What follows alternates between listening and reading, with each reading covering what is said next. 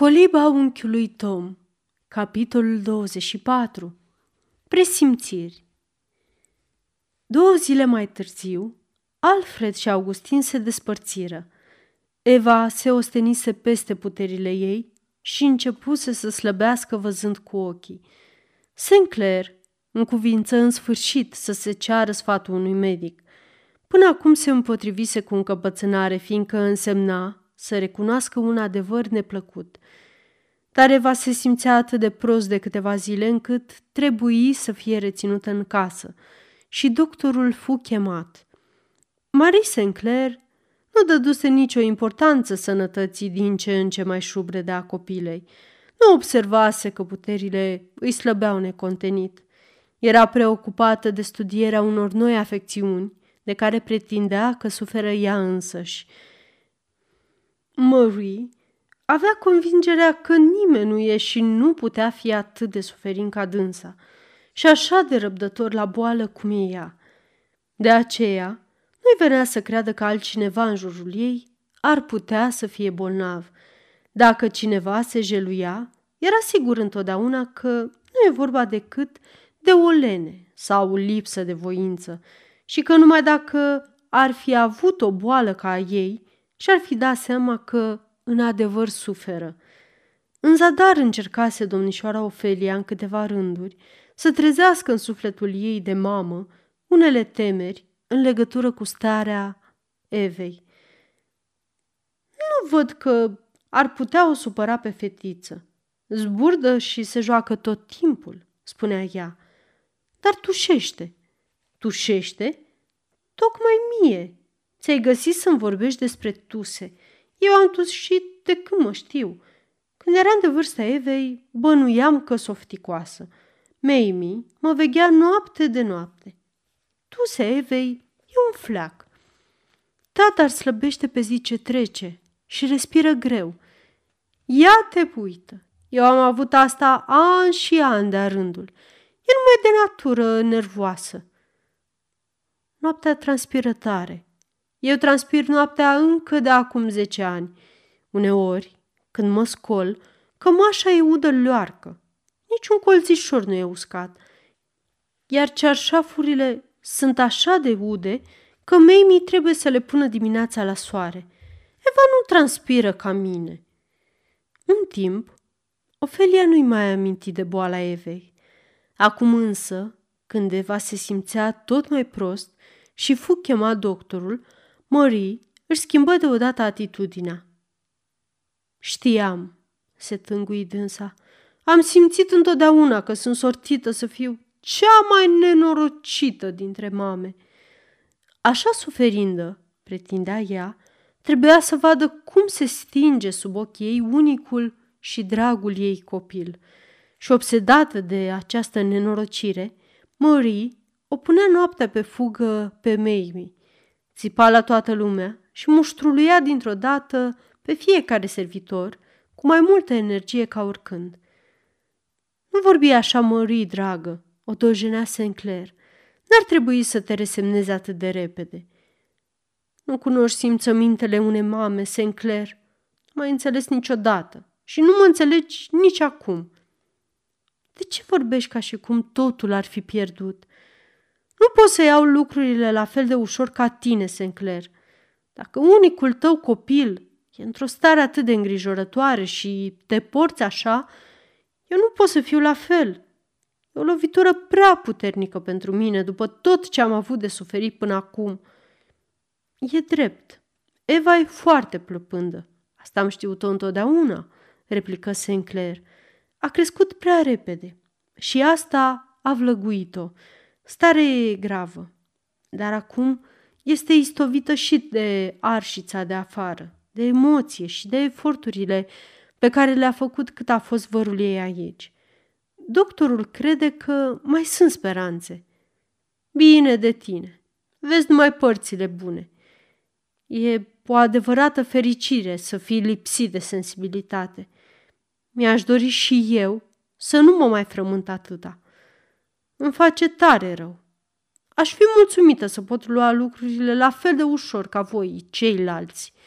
Și ceilalți erau pe deplin încredințați să dorească același lucru, căci Marie făcea din noua ei nenorocire o pricină pentru a exaspera în fel și chip pe toți cei din jurul ei. Fiecare cuvânt rostit, fiecare inițiativă luată, constituiau pentru Marie o nouă dovadă că e înconjurată de ființe fără suflet, nesimțitoare, care nu dădeau nicio atenție necazurilor ei. Biata Eva o auzea câteodată pe Marie jeluindu-se. Fetița plângea atunci cu lacrima mare de mila maicăsii și de necaz că o face să sufere atât de mult.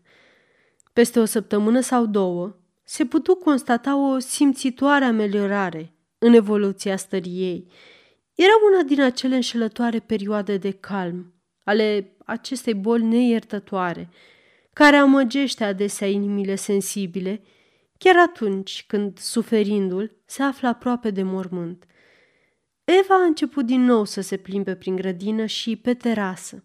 Era veselă și zburdalnică, ceea ce îl făcu pe taică să creadă, nespus de fericit, că în curând fetița se va îndrăveni cu totul.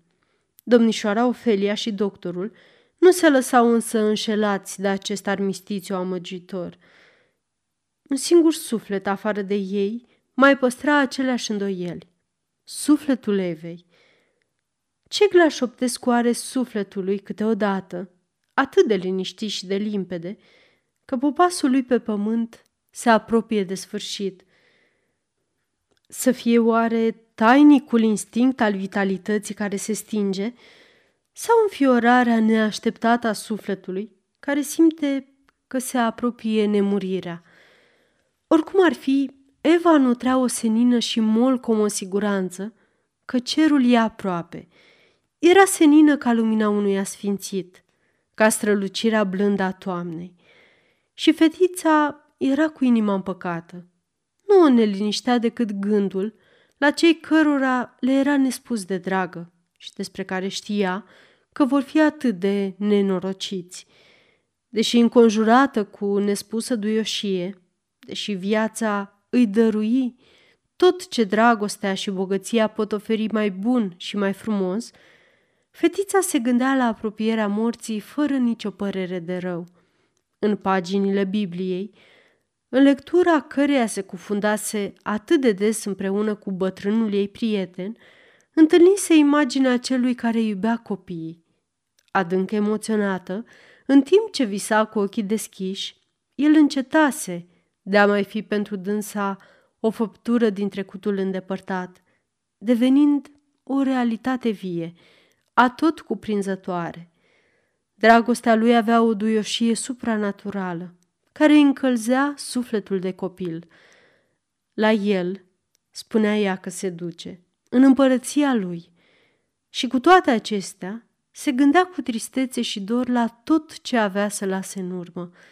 În primul rând, la tatăl ei, căci, fără să-și dea seama limpede, Eva simțea instinctiv că pentru el, ea, era totul. Ținea firește și la mama ei, căci era o fire iubitoare. Egoismul Moriei nu făcea însă decât să o întristeze și să o uimească. Avea acea încredere caracteristică copiilor care nu vor să-și închipuie că mama lor ar putea să greșească vreodată. Erau unele lucruri pe care Eva nu le înțelegea, dar trecea repede peste ele, gândindu-se că era totuși mama ei, pe care o iubea din toată inima. Îi era apoi milă și îi compătimea pe devotații și dragii ei servitori, care o iubeau ca pe lumina zilei. Copiii nu sunt îndeopște înclinați spre generalizare, dar Eva era neobișnuită precoce și toate relele și nedreptățile orânduirii în care trăia, atât cât putu să ea să constate, îi se întipăriseră adânc în minte. Simțea dorința nelămurită de a face ceva pentru oamenii aceștia, de a-i salva, de a contribui la fericirea lor, de a-i ajuta, nu numai pe ei, ci și pe toți cei de condiția lor socială. Dar această năzuință contrasta jalnic cu cu propria ei făptură, nevolnică, firavă. Unchiule Tom, eu știu de ce Iisus voia să moară pentru noi, spuse ea într-o zi, în timp ce citea prietenului său. De unde știi? Pentru că și eu am simțit același lucru. Cum așa, domnișoară Eva? Nu, nu pricep. N-aș putea să-ți explic. Ții minte ființele acelea sărmane de pe vapor, de care ne-am apropiat împreună într-o zi? Erau copii rămași fără de mamă. Soții care își pierduseră bărbații, femei care plângeau după fiii lor. Și biata Pru, ce îngrozit am fost când am auzit ce i s-a întâmplat. Ei bine, și atunci, și de mai multe ori, am simțit că aș fi bucuroasă să mor dacă murind, aș pune capăt tuturor acestor nenorociri. Mi-aș da viața bucuroasă pentru ei. Da, Tom, dacă aș putea să-i ajut, spuse fetița cu însuflețire, luându-l de mână. Tom se uită la Eva cu evlavie. Și când plecă de lângă el, chemată de tatăl ei, Tom rămase în genunchi, cu privirile pierdute, în urma ei, ștergându-și lacrimile. Aceasta este o înregistrare Cărțiaudio.eu. Pentru mai multe informații sau dacă dorești să te oferi voluntar, vizitează www.cărțiaudio.eu. Toate înregistrările Cărțiaudio.eu sunt din domeniu public. În zadar am încercat să oprim pe domnișoara Eva aici, printre noi, spuse el lui Mamie, care ieși în cale după aceea. Cel de sus și-a pus pecetea pe fruntea ei. Da, da, răspunse Mamie, ridicând mâinile cu desperare. Eu am spus întotdeauna asta. Nu a arătat niciodată ca un copil care o să trăiască. Avea întotdeauna ceva ciudat în străfundul ochilor. De câte ori n-am atras atenția stăpânei? Am avut dreptate. Puișorul nostru scump și drag. Eva urcă sprintenă treptele terasei, unde o aștepta tatăl ei. Era într-o după-amiază târzie. Razele soarelui formau un nimb în jurul ei. Gingașă, în rochia albă, cu părul auriu și obrajii aprinși, cu ochii neobișnuiți de strălucitori din pricina febrei care o măcina, părea o apariție din altă lume. Sinclair o chemase să-i arate o statuetă pe care o cumpărase pentru ea, dar când o văzut de aproape, înfățișarea ei îl impresionă dureros. Există o anumită frumusețe, de o delicatețe suavă, care face rău celui ce o contemplă. Tatăl Evei o strânse deodată în brațe și uita aproape cu desăvârșire ceea ce avea să-i spună. Eva, draga mea, te-ai simțit mai bine zilele acestea? Nu-i așa? Tăticule, zise copila pe neașteptate, cu o voce fermă, voiam de mult să-ți spun unele lucruri. Aș prefera să ți le spun acum, cât mai am putere. Sinclair început să tremure. Eva îi se așeză pe genunchi, își puse capul pe pieptul lui și continuă. E în zadar, tăticule, să-ți mai ascund adevărul. În curând o să vă părăsesc. Plec și n-am să mă mai întorc niciodată. Eva oftă. Haide, micuța mea Eva, vino-ți în fire, o îndemnă Sinclair tremurând, dar căutând să pară vesel. Ești prea neliniștită și tristă. Alungă gândurile astea negre. Uite, ți-am cumpărat o statuetă. Nu, tăticule, stăruie Eva, dând-o ușor la o parte. Nu te amăgi singur. Nu mă simt deloc mai bine. Îmi dau seama și știu că în curând am să vă las. Nu sunt nici neliniștită, nici tristă. Dacă n-ai fi tu, tăticule, și prietenii mei, m-aș simți cu adevărat fericită. Vreau să mă duc. Mi-o doresc și aștept. Dar ce-i cu tine? Ce te-a măhnit atât, micuța mea dragă? ai avut tot ce ar fi putut să te facă fericită.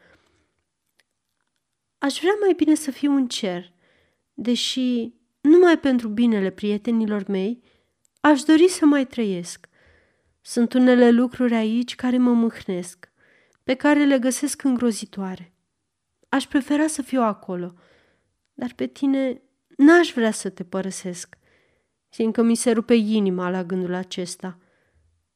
Dar ce te întristează și te îngrozește, Eva? Lucrurile rele pe care lumea le face tot timpul. Mi-e milă și de bieții noștri negri. Ei mă iubesc atât de mult și toți sunt buni și drăguți cu mine. Aș dori, tăticule, să fie liber cu toții. Dar bine, fetițo, nu găsești că sunt destul de mulțumiți acum? Gândește-te, tăticule, dacă ție ți s-ar întâmpla vreodată ceva, ce s-ar alege de ei? Există foarte puțini oameni ca dumneata, tăticule. Unchiul Alfred nu e ca dumneata și nici mama. Amintește și de proprietarii sărmanei Pru.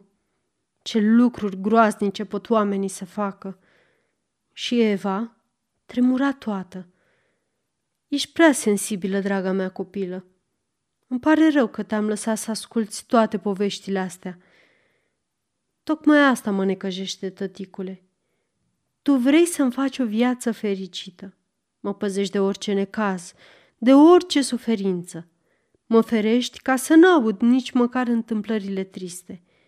Și toate astea, în timp ce atâtea ființe nenorocite n-au în viață decât necazuri și suferințe.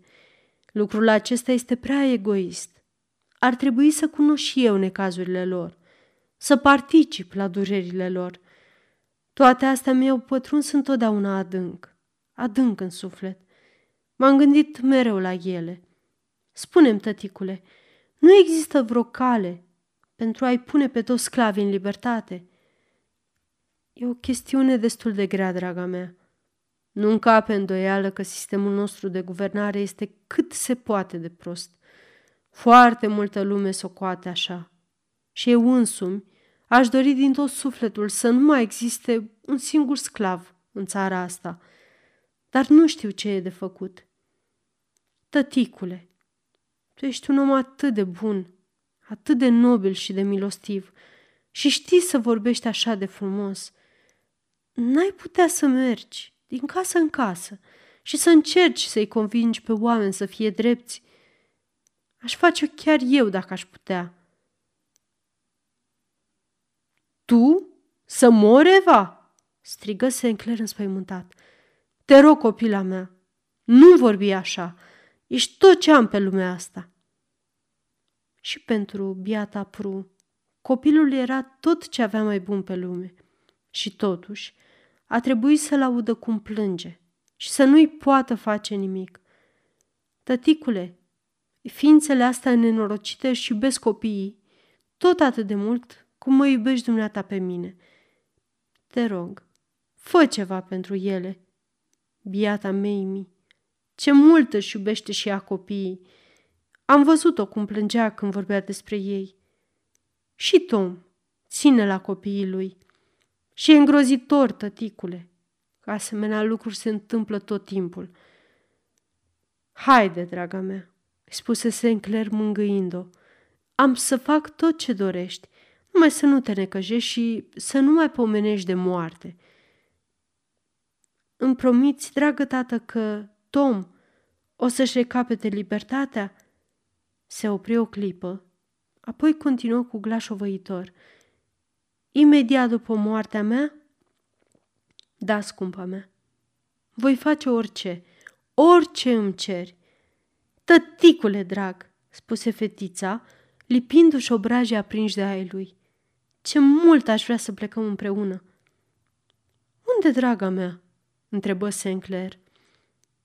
La mântuitorul nostru, în casa lui. E atâta liniște și pace acolo – și atâta iubire.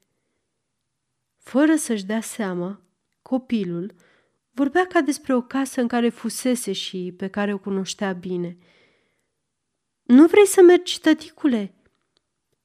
Sinclair o strânse mai tare la piept, fără să-i răspundă nimic.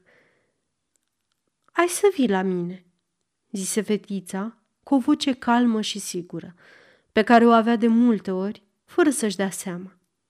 Am să vin să te iau. N-am să te uit. Sinclair continuă să tacă, ținând nemișcat plăpânda făptură, în timp ce umbrele grave ale serii îi învăluiau din ce în ce mai mult.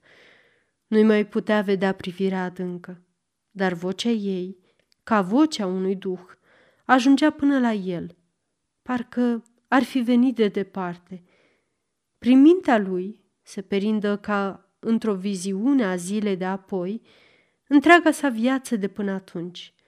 Rugăciunile și cântecele mamei lui, propriile lui năzuințe de adolescent către bine și frumos, apoi ani de scepticism și plăceri lumești și ceea ce se cheamă o existență respectabilă.